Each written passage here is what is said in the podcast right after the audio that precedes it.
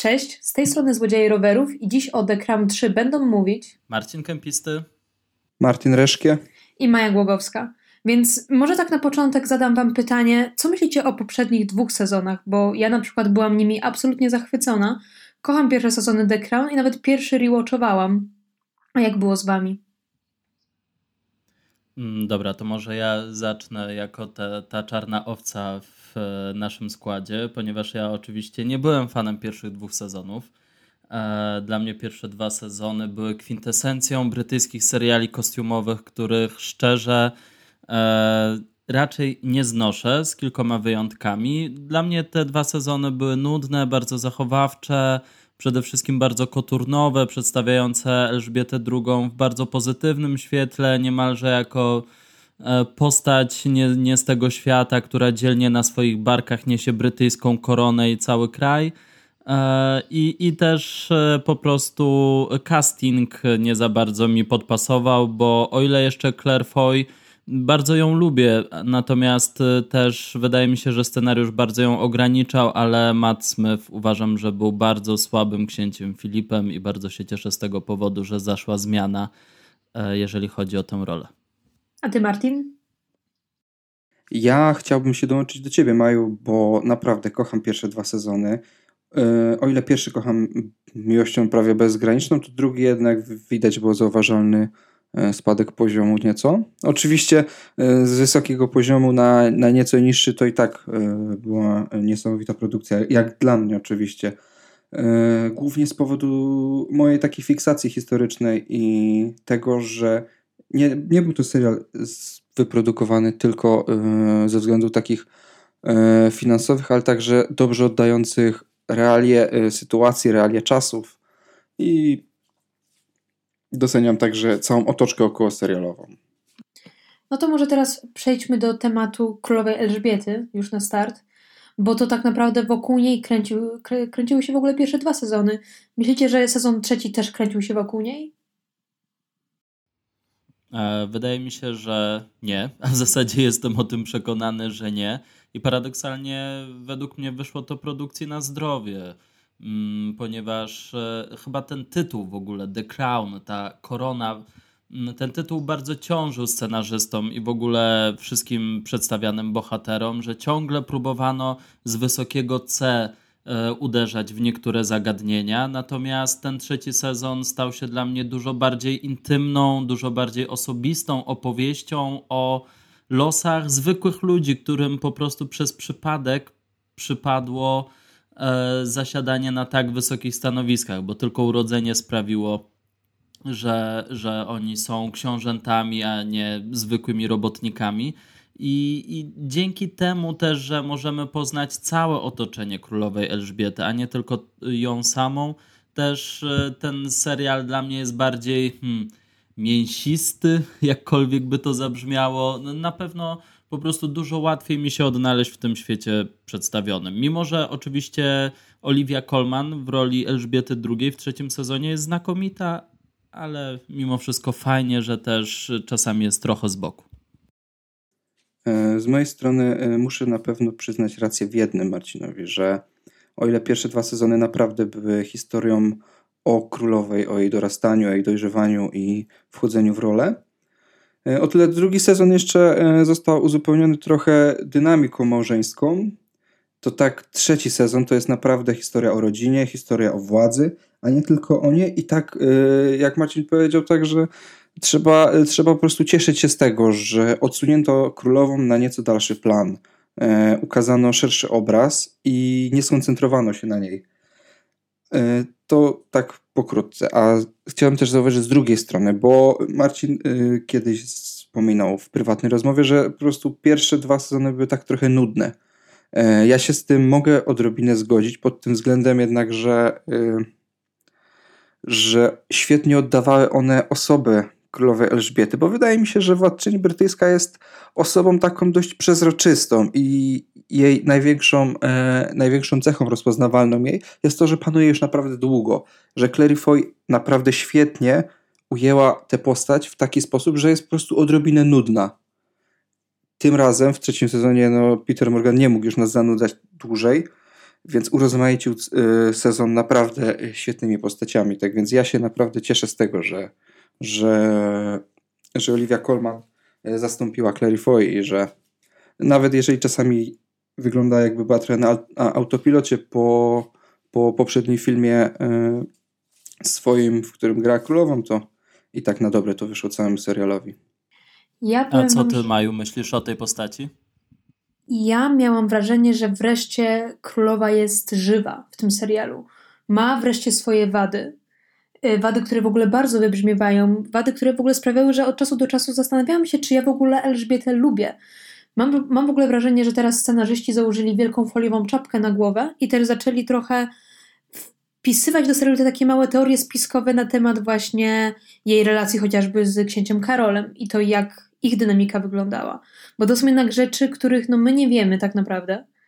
I mam wrażenie, że tutaj już było bardzo dużo rzeczy dopisywanych, bardzo dużo wad królowej dopisywanych i bardzo mi się to podobało.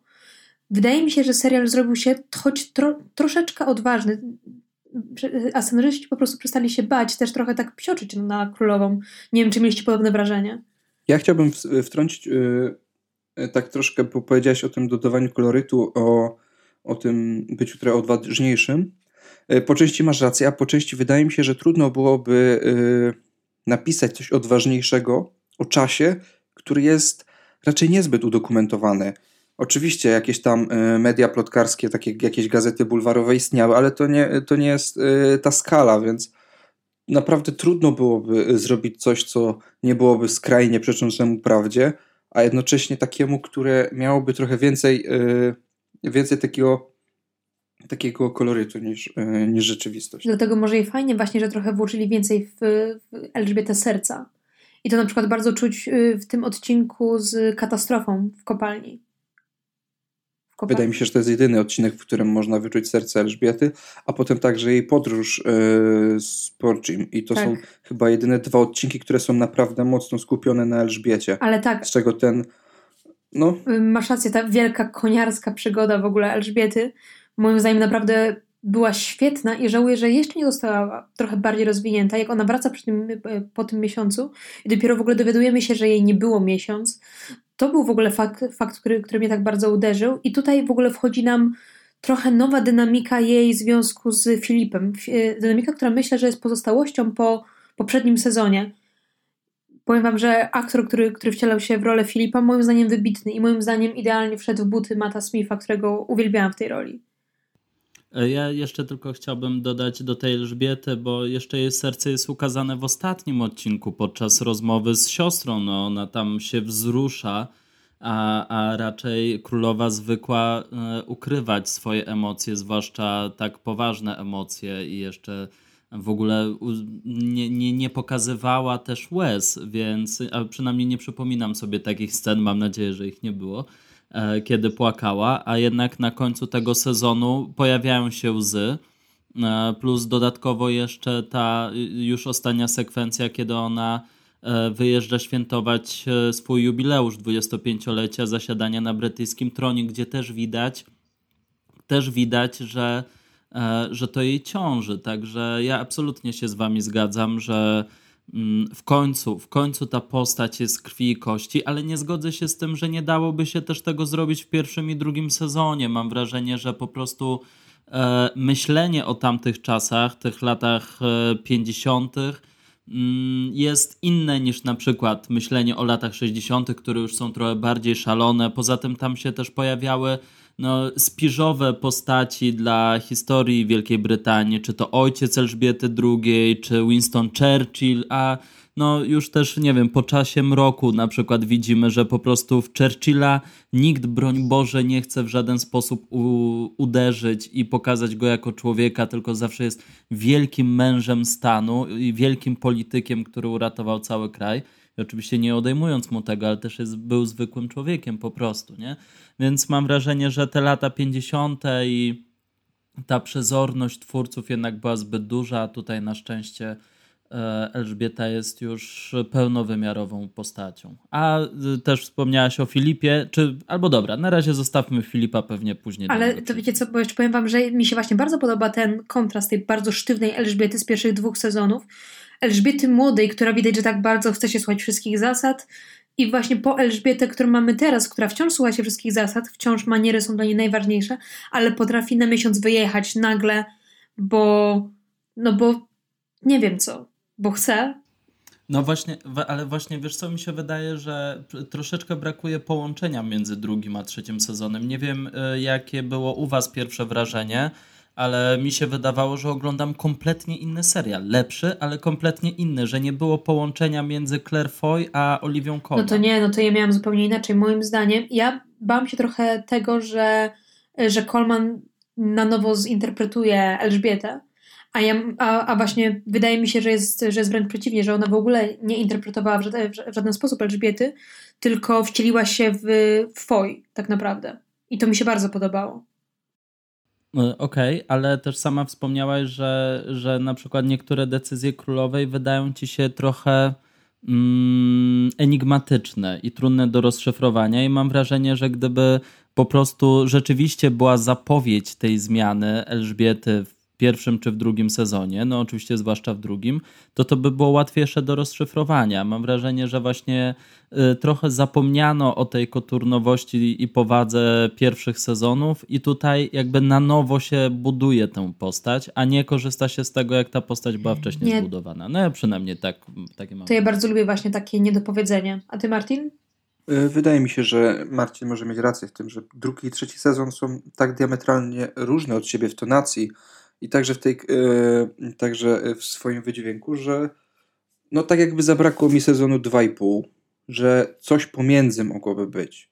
Ale to też może być spowodowane tym, że Claire Foy pod koniec drugiego sezonu grała już osobę, która yy, jest dużo starsza niż, niż ona. I to było widać, że, że jest problem e, z tym, że, że postaci się starzały, a aktorzy nie za bardzo, więc ona została na, cały czas grała na swojej jednej tonacji, a mogłaby trochę, trochę ona już coś y, zacząć y, zmieniać w kierunku takiej dużo bardziej zmęczonej królowej y, i takiej trochę przy, przygniecionej już ciężarem i tytułowej korony i takiego życia na świeczniku.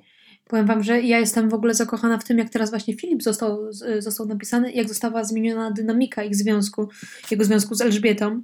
Jak właśnie Elżbieta wraca z tej swojej koniarskiej podróży to wtedy Filip jest o nią bardzo zazdrosny. I to jest w ogóle niesamowity kontrast do drugiego sezonu, który tak naprawdę cały był, był trochę oparty o pytanie, czy Filip zdradza Elżbietę. I też w ogóle już tak y, osobno, od, jak mam odłączyć Filipa od Elżbiety, to moim zdaniem ta postać też była tutaj świetnie pisana w tym sezonie. Ten jego kryzys, w ogóle ten odcinek cały o nim, no moim zdaniem fenomenalny. A jeszcze bardziej chyba fenomenalna jest w ogóle gra Mendeza bodajże? Y, Tobias Menzies. Menzies, dokładnie. No, powiem wam, że ja na początku byłam trochę zła na, na ten casting, bo bardzo chciałam, by Paul Bettany dostał angaż, ale no jednak chyba nie mam za co być zła. E, A w zasadzie Menzies chyba, ale zawsze mam problem z odczytywaniem tych nazwisk, więc przepraszam, już nie przerywam. Nie, spokojnie. E, ja, ja chciałbym się moim z tym zgodzić, bo y, osobiście też nie podobał mi się ten casting na samym początku. Y, Tobiasa znałem raczej z pomniejszych jego ról i oczywiście jest solidnym aktorem, ale nigdy, e, nigdy jak... Dobra. Okej, okay, e, dobra. E, ja mówiłem o tym, że... Dobra, od początku powiem. E, na samym początku także nie byłem zachwycony e, angażem e, Tobiasa jako zastępstwa dla Matta Smitha, E, ale z czasem, szczególnie teraz, po, po tym jego sezonie, e, widać, jak słabą, e, jak słabą robotę wykonał Matt Smith. Naprawdę wydaje mi się, że Tobias Menzies zaakcentował wszystkie słabości aktorskie Mata Smitha, jego jego takie manieryczne, manieryczne granie i takie już y, specyficzne dla niego y, różne odruchy i różne y, takie naleciałości pozostałe jeszcze po doktorze Hu. E, ja oczywiście zgodzę się z tą opinią, o czym już wcześniej mówiłem. Dla mnie zdecydowanie to jest Menzies jest lepszym aktorem od Mata Smitha. No on oczywiście no jest wielo, wielo, wiele lat już jest pojawia się na większych i mniejszych ekranach. W ostatnich miesiącach widziałam go i w pierwszym sezonie serialu Terror, no i też oczywiście w, Out w Outlanderze, gdzie gra e, czarny charakter Franka Randala i tam po prostu e, pokazał się z rewelacyjnej strony. Mm, I też e, mnie sama informacja o tym, że on ma grać księcia Filipa w żaden sposób nie zasmuciła E, to raczej Helena Bonham Carter wzbudziła u mnie mm, pewne zaniepokojenie, w którą stronę to może podążać. Natomiast on rzeczywiście wywiązał się rewelacyjnie ze swoich obowiązków i tak jak wspomnieliście o tym odcinku, w którym e, on przeżywa swój no, kryzys egzystencjalny, to rzeczywiście jest rewelacyjnie rozpisany odcinek. On też no, fantastycznie wciela się w rolę osoby, która niby jest na świeczniku, ale tak naprawdę będzie do końca życia tylko z boku e, i gdzieś tam musi odnaleźć swoje miejsce. I takie krótkie do Was pytanie, czy e, w trakcie oglądania tego odcinka przypomnieliście sobie może e, ostatnie sceny filmu Shazela o, o podróży na Księżyc? pierwszego człowieka? Ja prawdę mówiąc nie. Zdecydowanie nie myślałam o, o, o tym filmie, ale e... prawdę mówiąc ja w ogóle o nim nigdy nie myślę, więc może okay. to to. Nie no. Wiesz, no ja lubię ten film. W każdym razie, e, w każdym razie, e, kiedy Filip pyta się między innymi Armstronga, ale też resztę załogi, co czuli, kiedy wylądowali na Księżycu. No i przecież jest ta fantastyczna scena z Goslingiem, który z Księżyca spogląda na Ziemię, E, I, I ta cała symbolika, piękna też e, ścieżka dźwiękowa, a, a tutaj w serialu on i tam czuł pustkę na księżycu Ryan Gosling, to samo co czuł e, też książę Filip w trakcie zadawania tego pytania. Natomiast w The Crown Armstrong trochę sobie robi śmieszki, w zasadzie trudno mu odpowiedzieć w jakiś merytoryczny sposób na to. Mówi, że, mówił, że tylko był zafascynowany tą misją. W każdym razie fajnie mi się te sekwencje zrymowały ze sobą. Ale to powiem wam, że ja zdecydowanie się nie zgadzam z tym wszystkim, co mówicie o, y, o Macie Smithie. Bo właśnie po doktorze Hu mi się wydaje, że te role są tak zupełnie inne i ta maniera, którą właśnie miał jako Filip, ja naprawdę byłam w niej absolutnie zakochana i wydaje mi się, że kontrast między nim a doktorem był na tyle właśnie duży, że nie wiem, mi się, ja, ja, ja naprawdę nie widziałam żadnych wad w tej roli i teraz myślę, że może pora na jakiś kolejny rewatch, żeby właśnie go sobie z Menzisem, Mendesem, żeby go sobie właśnie zderzyć, bo no powiem wam, że jak myślę o, co nie, o, o, o niektórych scenach z pierwszych, z pierwszych dwóch sezonów, no to chociażby mimika w ogóle z Smitha moim zdaniem była naprawdę świetna. Nie, mnie denerwowało jego przekrzywianie głowy cały czas. Ale to jest kwestia tego, jak yy, Filipa jako postaci. On po prostu się garbi cały czas. A powiedzcie mi, tak naprawdę w tym sezonie mamy zupełnie nowe spojrzenie na Wielką Brytanię, też spojrzenie okiem trochę mniejszych graczy. Jak wam, podobało się, jak wam podobała się w ogóle historia przedstawiona w sezonie? E, wiesz co, mnie przede wszystkim bardzo zaintrygował wątek relacji Elżbiety II z Haroldem Wilsonem, czyli E, kolejnym premierem. Uważam, że to jest właśnie to jest właśnie to, czego trochę mi brakowało w tych pierwszych dwóch sezonach, że e, ci starzy, stare głowy kolejnych rządów, starzy przedstawiciele kolejnych rządów, mimo wszystko nadal byli takimi postaciami historycznymi, nie? już totalnie odległymi, zapomnianymi przez osoby, które tam, które też żyły w tamtych czasach, tak? No bo już już coraz mniej, oczywiście mówimy o latach 50., więc nadal jest jeszcze sporo osób, które żyły w tamtych czasach, ale to były lata już młodości, prawda? I, i mam takie wrażenie, że właśnie Churchill, Antony Eden to były właśnie. To były dla mnie postaci, które, które były nadal bardzo podręcznikowo napisane, wyciągnięte, ich osobowość była z podręcznika, a mało było e, w nich takich właśnie żywych ludzi. Natomiast ten Wilson i ich relacja z Elżbietą II, to, że no on był jednak z partii, która teoretycznie czasami lubiła sobie pogrozić królowej, że może obetną jej tam fundusze albo w ogóle pomyślą bardziej nad stworzeniem republiki i obaleniem monarchii, a ta relacja fajnie właśnie mm, fajna transformacja dokonywała się między nimi, kiedy ona najpierw myślała, że on w ogóle może być agentem, a później okazało się, że on tak naprawdę jest, tak jak on to nazwał, sentymentalnym royalistą. E, I, I pod tym względem ten epizod w historii Wielkiej Brytanii mi się podobał, w jaki sposób jednak e, to państwo jest niezwykle ważne dla, e, dla rządzących i potrafią ci rządzący, Wilson i Elżbieta II, przekroczyć, przeskoczyć ponad jakieś różnice w poglądach politycznych, ponieważ wiedzą, że tak naprawdę działają dla dobra wspólnego. Ja się chciałbym zgodzić z tą Marcinie, że naprawdę wątek Karola Wilsona był świetny, jego, jego relacja dojrzewająca z królową także była godna obejrzenia. Szkoda mi jednak tego, że bardzo niewiele czasu y, poświęcono na y, premiera, który po nim przejął tekę, czyli na Edwarda Hita, który potem utracił posadę także, także na rzecz Haralda Wilsona tak naprawdę ten mm, pięcioletni epizod e, Edwarda e, Hita został sprowadzony do jednego przywitania się, e, do jednej audiencji dość krótkiej.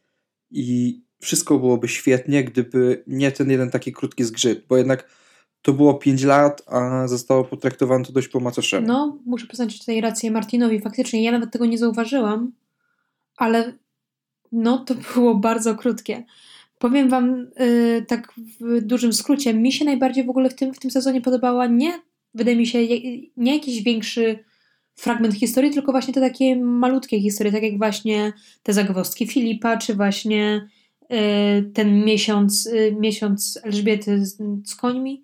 Właśnie te historie mi się podobały najbardziej. No i też oczywiście oprócz tego mój wzrok był skupiony na wątku księcia Karola, księcia Karola, które w ogóle wydaje mi się być nową przyszłością tego serialu, który wydaje mi się być troszeczkę zbyt idealizowany mimo wszystko. Jest biednym, zagubionym chłopcem i, nie, i muszę wam powiedzieć, że chyba nie do końca mi się to podoba. On teraz, z, on jest nową postacią, która jest absolutnie bez wad. Tak jak to można było właśnie zarzucać sezonowi pierwszemu i drugiemu, że tam Elżbieta jest bez wad, to mam wrażenie, że teraz pałeczkę po niej przejął Karol, który jest też pokaz, który jest ukazany jako, jako kryształowy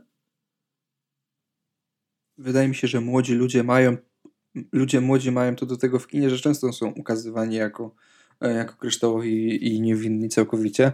Jednak wydaje mi się, że czwarty sezon bardzo mocno e, zmieni e, sposób patrzenia na Karola, głównie tak, przez. Mam nadzieję. E, wydaje mi się, że to, że to jest pewne, głównie ze względu na, e, na po prostu związek z Dianą Spencer i ciągły romans z Kamilą zamężną Parker Bowles to jest dopiero wprowadzenie. Wydaje mi się, że e, tak samo jak było z królową, e, on może na początku zostać wprowadzony jako idealny i dopiero potem zmieniający się. Tak jak teraz zmieniła się królowa, stała się postacią, przestała być tylko portretem. Wydaje mi się, że po prostu taki sposób działania e, bądź może mieć Peter Morgan, bo tak po prostu mu wychodzi. Wiecie co, no ja oczywiście zgodzę się z tym, że rzeczywiście jest e, odrobinę przedstawiany jako krystaliczna postać. E, niemniej jednak nie wiem, czy. Ale mm, to pewnie nie zamierzenie. Twórcy wcale tak nie chcieli, ale dla mnie on jednak e, wygląda na strasznego naiwniaka.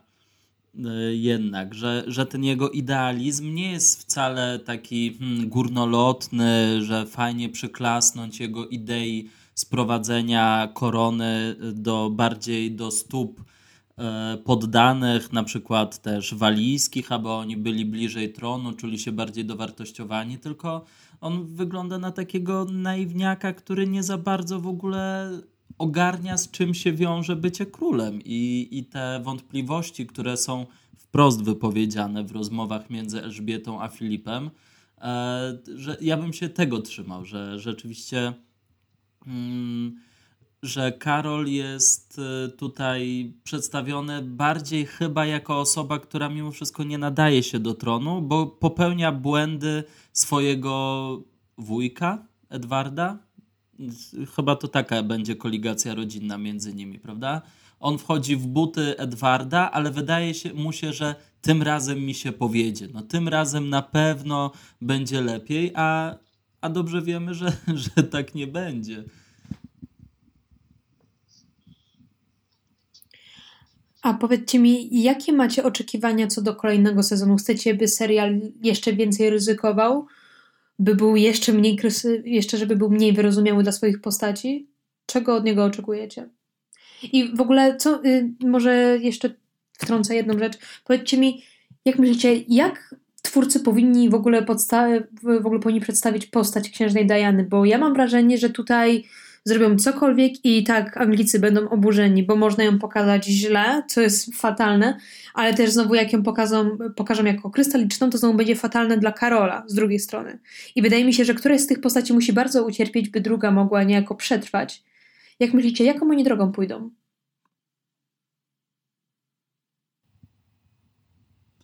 Mm, Halo? Wiesz, wiesz co? Tak, tak, tak, jestem. E, myślałem, że Martin e, pierwszy e, podejmie ten temat. Wiesz co, dla mnie oczywiście wymarzoną sytuacją byłoby to, gdyby udało się przedstawić blaski i cienie tej relacji Karola z Dianą. Oczywiście no, najprawdopodobniej nie jest to możliwe. Rzeczywiście masz rację, że któraś z tych postaci bardziej ucierpi. Mm nie wiem, no ja przyznam szczerze, że też nie jestem aż tak bardzo emocjonalnie zaangażowany w śledzenie tego wszystkiego, co się działo w domu Windsorów, także, także jako widzowi w tym momencie, jako nie Brytyjczykowi jest mi trochę wszystko jedno, tak? Oprócz tego, że domagam się jakiejś rzetelności i uczciwości w sposobie przedstawienia, że, że absolutnie jestem przeciwny temu, żeby e, którakolwiek ze stron bardziej dostawała niż, niż by się należało. I, I też mam nadzieję, że, że jednak trochę ta droga z trzeciego sezonu będzie kontynuowana, to znaczy oczywiście wyrozumiałość wobec po, przedstawianych postaci to jedno, ale jednak uczciwość to drugie. I mam nadzieję, że gdzieś to jakoś e, będzie zbalansowane, że Elżbieta nadal może być pokazywana w pozytywnym świetle, jak najbardziej, o ile będzie po prostu w tym ludzka, nic więcej. E, ja z mojej strony chciałbym dodać tylko to, że naprawdę wszystko jednym, jak zostanie mm, ukazana Diana. E, z dwóch, e, z dwóch powodów. Po pierwsze, bardziej czekam na, Margaret, na Margaret Thatcher, która była dużo bardziej, znaczy dużo ważniejszą postacią, jeśli chodzi o historię. Taką historię realną, namacalną, miała, jakiś, miała wpływ na bieg, na bieg wydarzeń. A po drugie, tak naprawdę temat e, księżnej Diany wygasł około 15 lat temu. Razem z, ze ślubem e, teraz księżnej Kamili i, i Filipa, nie Filipa, przepraszam, Karola. To są już naprawdę dość dalekie czasy. Wydaje mi się, że ona chyba zmarła, w, znaczy zginęła w wypadku w połowie lat 90. To jest ponad 20 lat od dnia dzisiejszego, więc nie wydaje mi się, żeby, żeby gdyby gdyby twórcy starali się być odważni w tym, co, w tym, co nam zaprezentują, nie wydaje mi się, żeby to kogoś ruszyło na tyle mocno, jakby kiedyś to mogło ruszyć.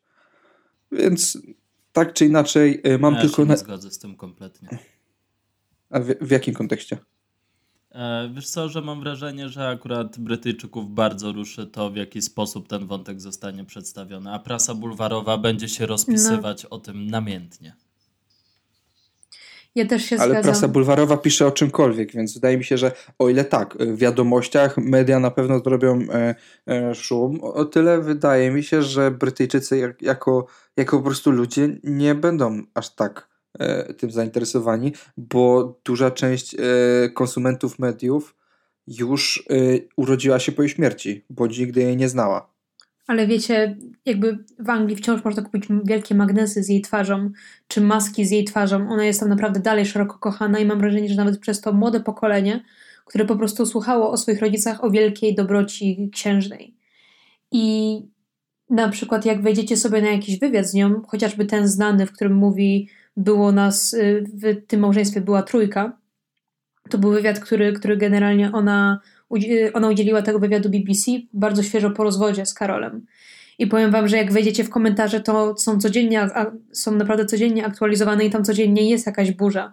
Więc wydaje mi się, że akurat ona jest w ogóle postacią, na którą ludzie zaskakująco mają największy hype. Ja na przykład też pamiętam kilka lat temu, jak wyszedł film o niej, to też hype był niesamowity, mimo tego, że film od początku zapowiadał się na co najmniej tragiczny A tutaj jednak wymagania są na pewno znacznie większe, bo ludzie kochają The Crown. W ogóle miłośnicy rodziny królewskiej kochają The Crown i no mają ku temu powody. A powiedzcie mi, co w ogóle myślicie o tym sezonie, tak finalnie? Podobał wam się czy nie? E, w sumie to takie trochę, trochę głupie pytanie, bo raczej brzmicie bardzo optymistycznie. E, ale już tak podsumowując, e, rzeczywiście dla mnie to oczywiście jest najlepszy sezon spośród trzech dotychczasowych, jakie mieliśmy okazję oglądać. Działający na wielu płaszczyznach. Cieszę się, że przede wszystkim scenarzyści obrali jedną ścieżkę, to znaczy nie stali nadal w rozkroku między pokazywaniem rodziny a wielkich wydarzeń historycznych, tylko jednak skoncentrowali się na e, rodzinie i emocjach członków rodziny królewskiej to ewidentnie wyszło na dobre. Mm, też wydaje mi się, że casting jest może inaczej. Nie wiem, czy casting jest zdecydowanie lepszy, ale na pewno aktorom pozwolono na znacznie więcej niż w poprzednich dwóch e, sezonach i, i to zdecydowanie widać.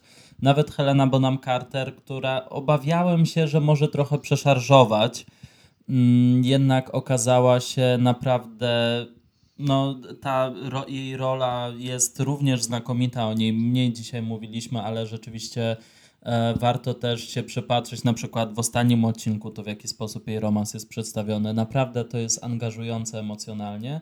Także o ile trzeci sezon bardziej, bardziej podszedłem do trzeciego sezonu z recenzenckim obowiązkiem, aniżeli jakimś większym zapałem, tak teraz powiem szczerze, że naprawdę oczekuję tego, co się wydarzy w czwartym sezonie.